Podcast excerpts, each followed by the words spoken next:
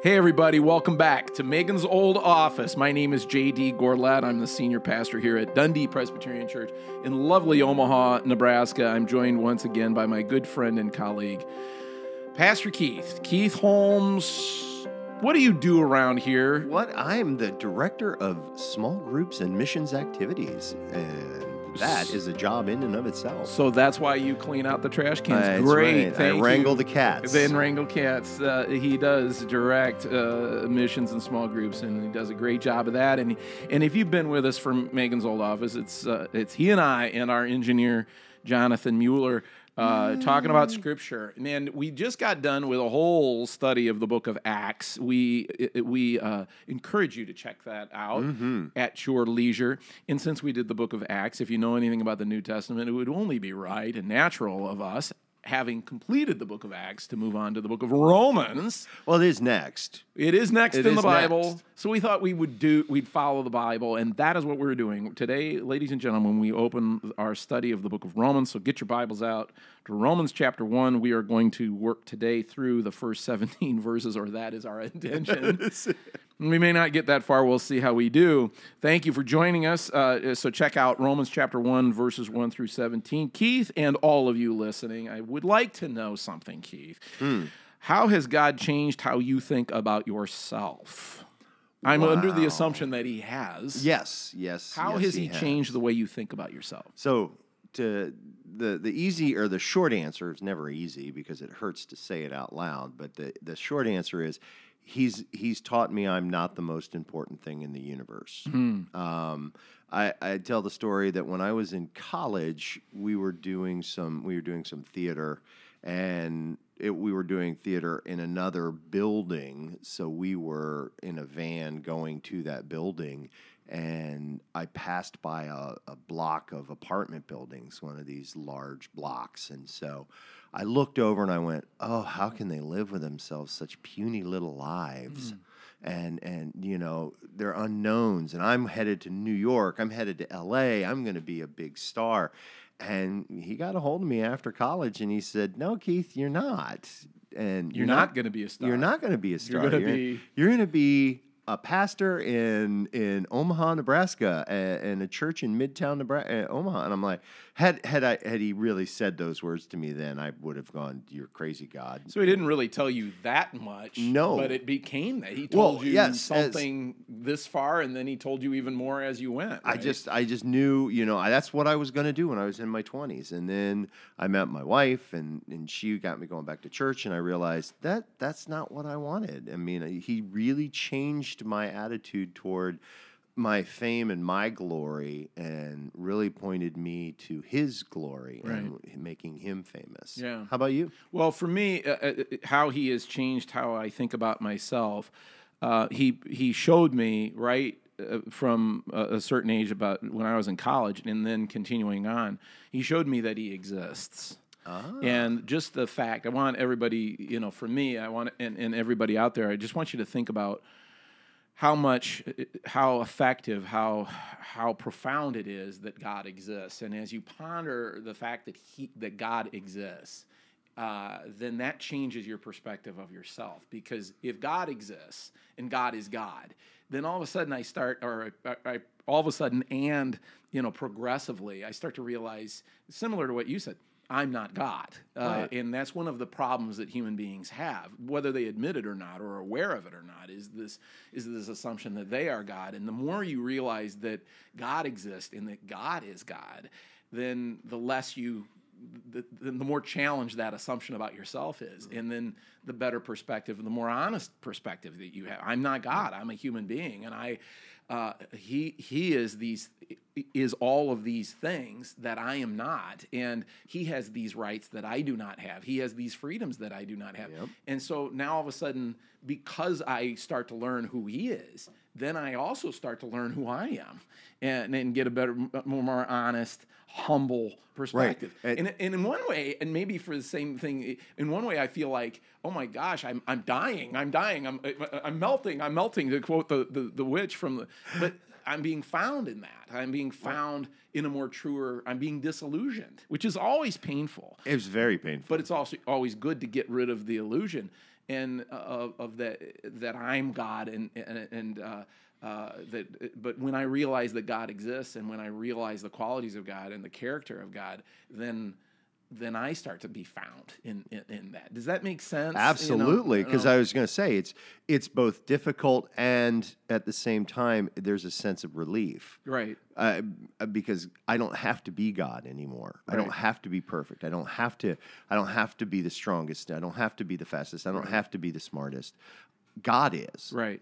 and therefore Yeah. I'm okay. And it's almost like that that with that realization, that spiritual cramp that starts to release itself. Right, And and you don't even realize you're in that cramp where Right. you're like, I have to be I have to be all of these things.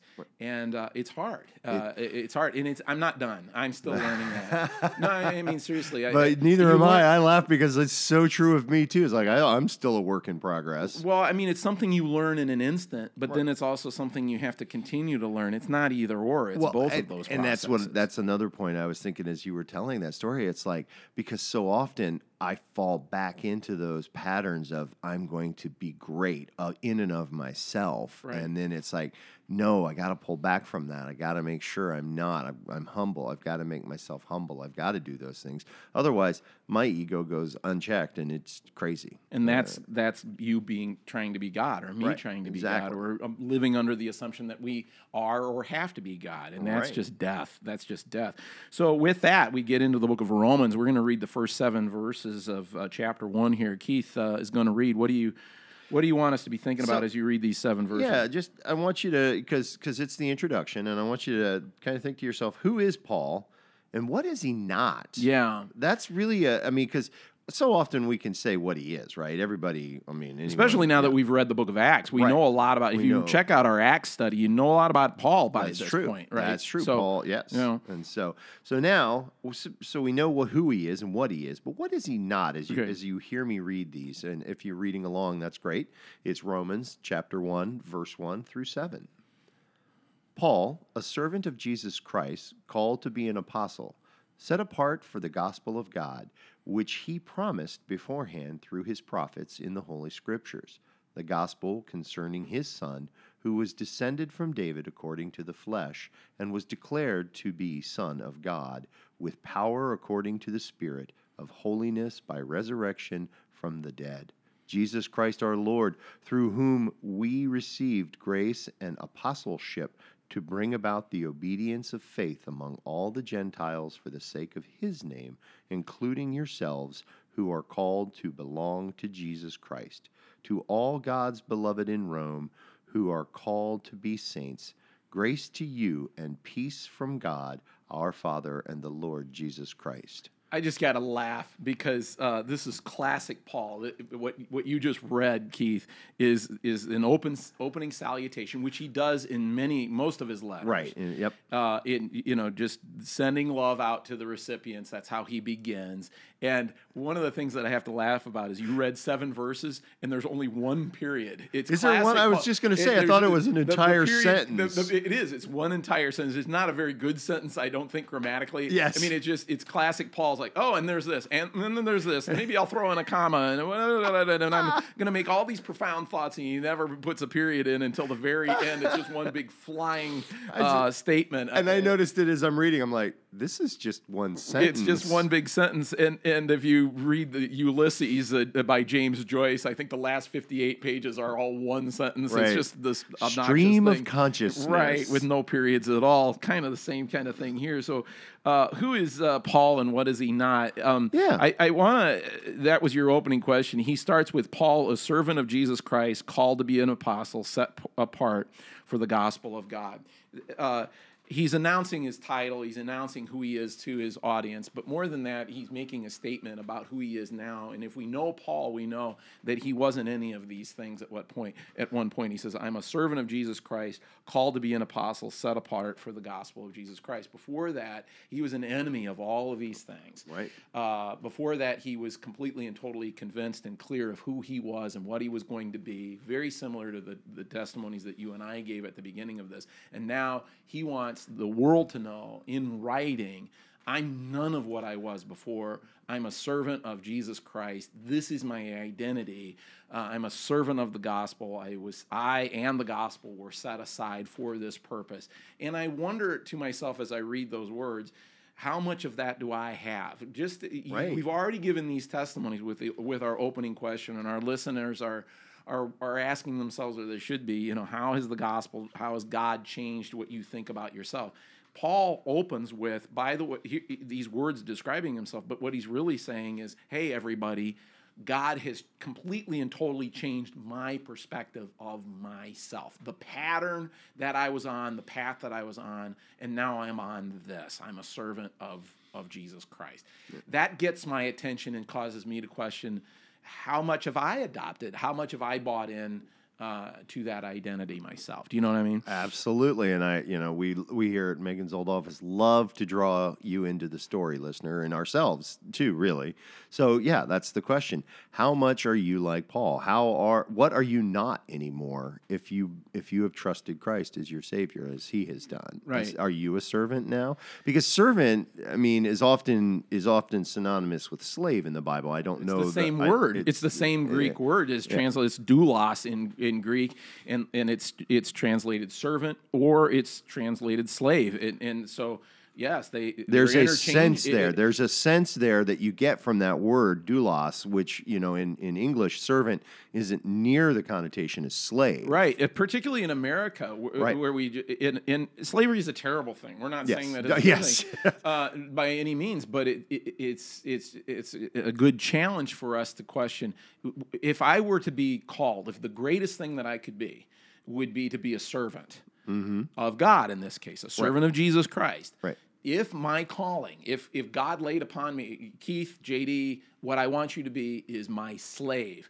How would we react to God mm. saying, I, want you to be this? Just even you saying it in a question, my hackles go up. I'm not going to be anybody's slave. Why? Why Well, do your hackles go up? because I I'm- well, okay, Defend because- thyself. yes, I mean, because I agree I with you. am I'm the same way, right. but I want to hear. Well, because I'm an American, I'm human. I'm I'm we are not slaves. We are not meant to be. All men are created equal. And I know our history is Right, full right. of We're that. Not We're not about talking that. about that. We're talking about being a slave to God. to and and so again we come back to that point that that we think we're God and we want to be our own God. Right. But we're not. And every time God tells us or asks us to be his slave, we have to admit we're not God and submit. And Right. that just tears at a person's fabric. Is it true? Is it the truth that being a doorkeeper in the house of God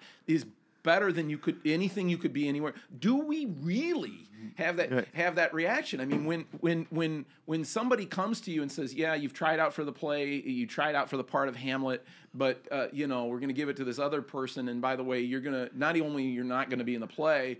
You're going to be a servant of everybody. You're going to be on the stage crew, or you're going to take tickets or bar, park cars. I mean, do, how do we react to that? Do we react to that with the joy of simply being a part of the team, or do we react with, uh, you know, with I quit. Uh, Right? yeah, I'm- exactly. yeah. Here's the question that that that we have as Christians: is if God comes to us and says uh, and says, "Okay, uh, you're my servant, and this is how." Uh, I want you to serve. Do, Right. do we embrace that? Do we embrace our cross? Paul has it Right, here. I am right. a servant. I'm going to go unto death, unto anything he calls me to do. And and you know when Paul or Saul, you know during that conversion process, there was the whole having to let go of the fact that he and he talks about it himself in one of his letters. He was a Jew's Jew, Yeah. and how Gentiles to him would have been some of the lowest form of life on the planet, and yet here he is now a servant of God, Christ, and having to teach the gospel to them, giving them the good news Right. you know he he really did have to re-identify himself in that and so didn't do we. he yes That is not unique to Paul. That is a, a true part of all of our existence. And there's there's salvation and there's sanctification. Right. There's us being forgiven of our sins, which happened before the beginning of time, but there is in Christ Jesus, but there is and, and is complete. It is not partial. right It and we complete. can't earn it We, we, can't we earn it, can't lose work it. through it, It is completely in God. But then then sanctification is this process of becoming you know a christian and it we're not done in that and this is very much what we're talking about here it has to do with accepting the identity and the calling that god has for us um, and, and and that is always always something that is contrary to how we would design it not Yep. sometimes Yep. god doesn't come along and say you know keith that whole plan that you have and that uh, for your life and that whole image that you have of yourself god doesn't come along and say you've got that perfect all on your own he always says no i got i got some other stuff uh, Yeah. uh, other things to al- to alter that identity and that path are you going to go kicking and screaming into that good night or are you going to say no god it is i- i- you know what it is an honor simply to be counted with you to be your servant to be a, if you want me to be a doorkeeper Right. in your house I, i'm down for that and i'm excited about the opportunity That's it. how many of us have that attitude zero you know I'm none, right? I mean, well, sometimes, and it, it ebbs and flows. I'm gonna be, I'm gonna be the Pollyanna here and say it ebbs and flows. Some of us, at some point, say, "Yes, God, I'm in. I'm gonna go." I mean, I've got brothers. I got a brother that's a missionary in Peru. Uh, his his wife is a missionary in Peru. That, that you know, they went. They were called and they went. Yeah. And so they were following God's plan. Right. You know, but at other times, you know, it ebbs, it flows. It, you know, then there's no, I don't want to do this. Yes, I do. No, I don't. Yes, I do. Right. And so you just get that, you get that roller coaster ride. How much easier would it be if we just went along with it and and gave up our gave up Right. our ourselves into that. Right. I mean, Paul makes it look easy, right? As we No. read this, as we read his Yeah. letters, as we look at Acts, he just he fell down on the ground, blinded three days, got up. Ananias shows up, and he just hits the road running. I wish, I really do wish there had been a moment there when Paul was like, "I can't do this. I need to." Uh, ah, yeah but see i bet there was Oh, you know there I- has to have been, You know, right? I mean, if I'm writing the story of my life with Christianity, I'm going to leave whole chunks out that, that were that were really rough that I don't want to, you know. But you know, so I, I think he he had those moments where he he he didn't like being a servant. He didn't like setting aside his his uh, sovereignty, if you will, and his identity and and uh, that he had preconceived for because he was himself. he was a big man. Oh my gosh, he was a genius, a, a theological genius, and, and the the intellect that this man had is was off the charts, and and uh, one of the great great geniuses of all time, strong and successful, a great leader, all this kind of stuff, and he, he and he's humbling himself into the image that Christ has for him rather than and that than he had for himself. This is a constant struggle, I'm sure, for Paul and for all of us. I'm gonna so now we're going to lead into the next few verses, uh, chapter uh, chapter one, verses eight through seventeen. Let's just paraphrase this a bit, and Okay. and uh, uh, you know I want to open this with this passage that we're. I want you to look at this eight through seventeen. We're going to get into it.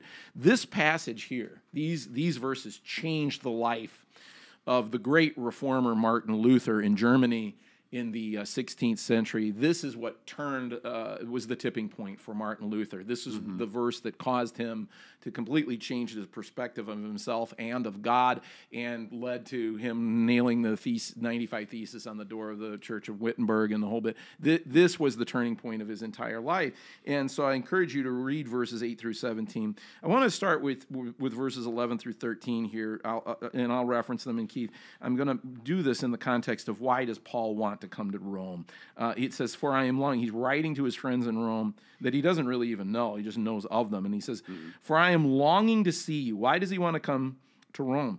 I am longing to see you, says, uh, so that I may share with you some spiritual gift to strengthen you, or rather, so that we may be mutually encouraged by each other's faith, both yours and mine. I want you to know, brothers and sisters, that I have often intended to come to you, but thus far have been prevented, in order that I may reap some harvest among you. As I have among the rest of the Gentiles. Uh, eh, this is interesting. He wants community. This Right. is right in your wheelhouse. Oh, Talk yeah. about a community. He, he's saying, I want to come to Rome. I don't really know. I've, I've not seen what you're doing, uh, the church that you're building. I don't even know some of you. He may not know any of them. And he wants to come to them so what to what do you see here? I, I, see him wanting to just be around other people and share gifts. This is a very interesting story for a guy who's the director of community groups. And, right? you know, right? The, this is a fantastic stuff isn't it? I mean this follows right on with his his whole attitude in acts and, and watching the church grow like we talked about. It just it's just he wants to be with them. And i love personally i love why he wants to be with mm-hmm. them and that's because he wants to he wants to reap a harvest yes and and and it isn't that he's going out into a field and, and chopping down wheat or, or grains or anything he's going in to to see who has believed in christ and how many people can come to Christ. And again, I don't think he's ever I you know, cuz this is the problem with a lot of us is that we we kind of like, "Hey, look what I did. I brought a person to Christ." That's not it. You didn't have anything to do with it. You talked about this earlier. Before the foundations of the universe were laid, God knew right. you were going to be saved. God designed it. It designed exactly. Right. It was his design. So Paul is saying, I just want to see who gets saved because that's exciting to right, me. to see the work of God. Exactly. You know, Keith, what I like about this, these verses 11 through 13, is the assumption of it. So he doesn't know these because he's not been to Rome. Right. He's not seen these people, these believers. He's not related or fellowshipped with them. But he's under the assumption that if they really are believers, there's a harvest to be gained. I don't even know these guys. I don't even know where they're meeting. Right. But I know that if they really are believers in Jesus Christ, me being with them is going to be a good thing. Right. Right. And that I'm going to have fellowship with them. I'm going to have kinship with them. We're going to be like brothers and sisters. And and and the also the assumption is that he's saying to himself, even though I'm an apostle, even though I saw Jesus on the road to Damascus and I have this calling from God and I know scripture, I still can gain even from somebody who who doesn't know who's just a brand new believer right. i can gain and be blessed simply by being with them and oh. this is a fantastic assumption an essential assumption going with what he said about you know hey i i, I rejoice in, in my identity as a slave of god a servant of god he also has the mentality of I don't have everything figured out. Right. And if I'm just around other Christians, it's going to bless my life. He doesn't have the assumption that he's a finished product. Oh my gosh, do I need to remember that? Because how many times, well, oh, I went to seminary, oh, I've been ordained, I've been in oh, the ministry right. for 30 years or whatever. Yeah. Along with that is the ego of I've got nothing left to learn. Oh my gosh, get rid of that. See, uh, and and you know, for seven years here, I was the children's pastor. There, you just work with kids, and you realize how much you don't know. You know, when you got to teach kids, because they ask questions that you know blow your mind. Right. You know, um, one of my favorites was when a young man, and you know they're starting to understand and they're starting to ask the right questions and they're getting it. Was when he asked, "Well, if God knew." Why they what that they were going to eat from the tree, why'd he put the tree in the, in the garden? right. And you're like, whoa, this kid's in third, fourth I wasn't grade. ready for that. I'm like, uh, wow. That's one of those wiffle know, ball knuckle balls. Exactly, right? right? And so and so here he is like saying, "Oh, you know, I'm I'm doing this to come to you to find out about what you're doing and and who's who in the zoo. Oh my, yeah, I, I love that expression. And you're and you're like, oh my gosh, this is so cool that he would take the time. And of course, if they know who Paul is, how exciting for them, right? To hear the news that Paul is excited for them, exactly. Because I mean, that's like you getting a letter from Billy Graham. I mean, right. in the old in the, right. in the day back in the day, you, know, you get a letter saying, "Hey, I've heard about Dundee. This is a great ministry. I can't wait to get right. there." The the you're talking about the to me you're talking about the power of being in community with the, with other believers.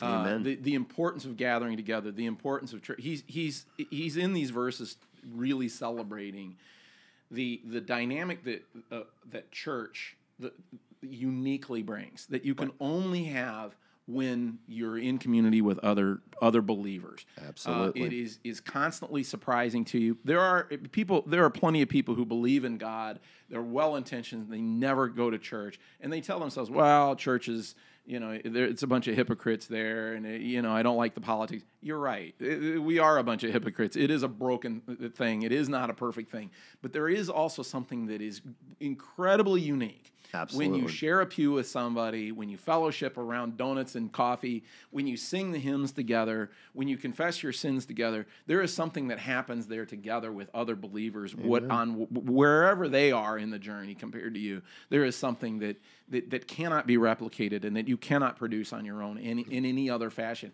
He knows that, and Right. I, and and and he assumes that there's a blessing if he just gets together uh, with people of, of of the faith, and he knows that. Now, I want to read these last two verses of this passage. This is eight through seventeen.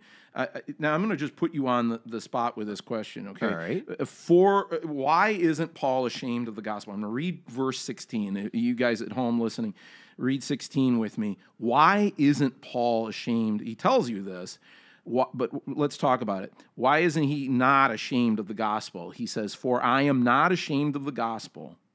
It is the power of God for salvation to everyone who is who has faith, to the Jew first, And also to the Greek. What do you hear him say there about why he's not ashamed? Well, Uh, you know, It's plain and simple. It's the power to uh, to salvation. It's the power of salvation. And what could be more important than that, right? Right, I mean, he's right. he's not ashamed because he right. I mean, it is the power of God. I'm not There ashamed of it because this is this is God's power happening Right. in the world. How many of us are somewhat ashamed of carrying the moniker of Christian?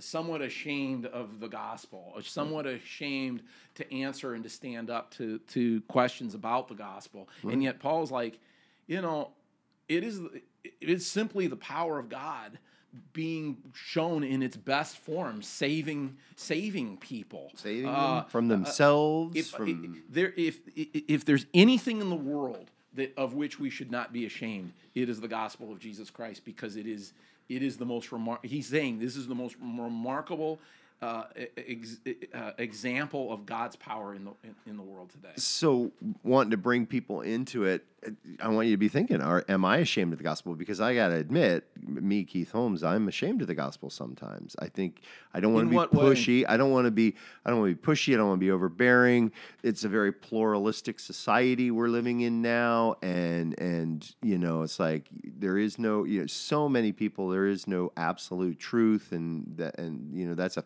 great saying or a, a saying that is greatly used right now, I should say. And and you know the fact of the matter is, yes, there is. There Right. is an absolute truth, and there's God's truth. Right. He he tells us this constantly, and and we don't want to. And again, I think we get right back to, but I want to be God. Right. So I'll tell you if there's truth or Right. not. And my truth is no, there isn't. And You know, you saying that's interesting because I, I wonder, it makes me wonder of what I'm not ashamed. You know, like, uh, so it's like, I'm not ashamed to talk about how great my kids are or Right. how proud I am. That was my kids. first thought in Right, my so marriage. I'm yeah. like, like, uh, I mean, what, in other words, in a funny way, what are you not ashamed or not afraid to bore people with? Well, Right. I'm, I, you know, I'm, if, if given the least window, I'm going to go on and on about how great my kids are. Okay. Am I that way with the gospel? Paul is basically saying that is what I am like when I about the gospel, the story of Jesus Christ coming into our world and dying for our sins.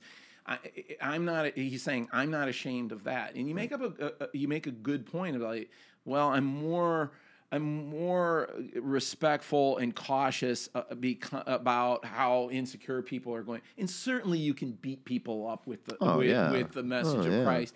But you don't have to. I mean, uh, you don't have to. You, can represent the fact that this really is the most important thing in the world without, you know, without hurting people. With Right. It. You know what I'm saying? Exactly, because I mean, uh, to me, you know, it's like, oh well, I don't want to, I don't want to offend them. You Right. know, I once heard the gospel is offensive enough; don't add to it. Right. You know, so how am I adding to it if I, you know, if I'm beating people over the head with it? Is that offensive? But I think you know, Paul looked at what he did, and, and he never thought he was beating people over the head with it. Right. You know, he, but that's what he talked about. That's what he wanted to talk about. You know, for me, of course, first and foremost, it's my kids, my marriage, uh, like you, Right. and, and, and then it's scuba diving. I will bore people to death about, but then I think, and that's exactly what I think. It's like, why can't I bore people to death with what a great Savior I've got?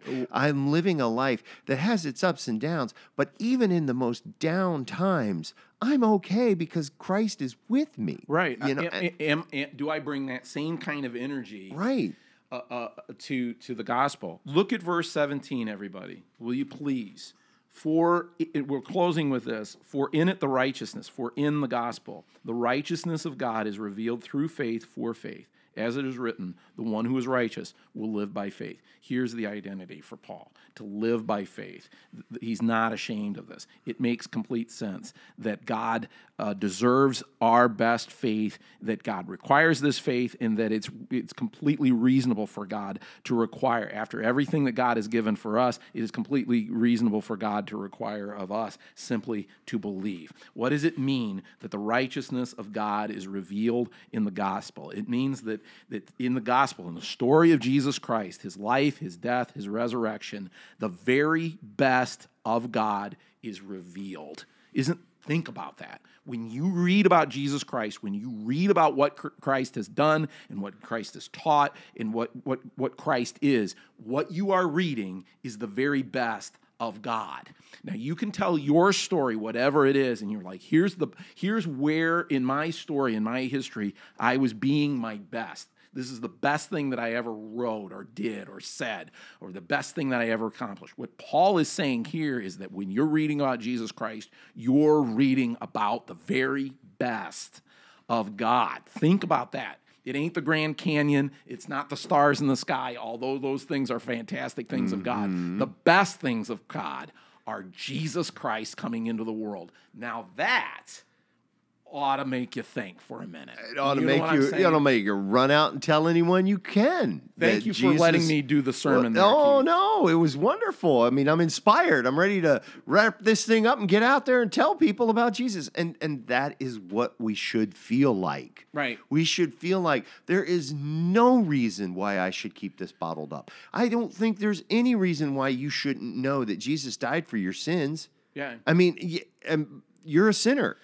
Everybody knows it. In their heart of hearts, we all know it. Right. We just fight it. Right. And and then to have yeah, I love how you say it. It's the best of God. Right. Right there. I went to Zion National Park in May. My mm. wife and I did. If you yeah. haven't been to Zion National Park in Utah, go. Yeah. It, I, I, was like, okay, this is fantastic. I walked around. I was like, this is the most beautiful place I've ever been in my my my life. I've been to a lot of places that are fantastic. This is the most beautiful place in the world. I came home and I told everybody, you got to go to Zion. You, I'm doing it right now. You got to go to Zion. It's just un- uh, unbelievable. Zion National Park what Paul is saying is that the gospel of Jesus Christ, the story of his life, is better than that. Yeah. It's better, it's more beautiful than Zion. You got to get to the, know Jesus. You got to go. Right. You got to go and meet Jesus. He, you just. He's all, he has heard the gospel, he's experienced the gospel, and he has seen it as the most perfect, most beautiful, most complete thing there is, the best thing that God has ever done take some time and think about what that must mean. Amen. You know, do you, do you know what I mean? Yeah, absolutely. I, I, I sit and I say, yeah, I, what what is it that what is the best thing that God did? Well, He gave us Christ. Right. I mean, He created everything. Right. Uh, but he did that with love and, and purpose and, and uh, you know again for me you know I can tell you right now he did it for community. He he didn't yes. need community. He did it because he loves community. Right. he loves to be in fellowship. Right. And so why wouldn't he create us to do that? Right. and then we went ahead and broke that community broke that relationship. And and so you know, now he's offered us a way back into it. Right. And it's the best thing ever. I just, I, I love what you're saying. There. It's God at God's best. Amen. It's God at God. That's Jesus Christ. God at God's best. So you've listened to the podcast. Now read Romans chapter 1 through 17. Absolutely. And then when you're done, read it again. and then when you're done, read it again, thinking about some of the stuff that we talked about. Amen. It's going to bless your life. Well, that was fun. That was. That was cool. Was that fun? That was fun. Well, then if you, it was, you you were on a roll, man. I, I love know, it. I, I love know. it when you get on a roll. I'll, I'll shut up more next no. week. Uh, next week, more on the Book of Romans. It's going to be great. We love having you with us. We'll see you then. Thank you so much for joining us this week on Megan's Old Office.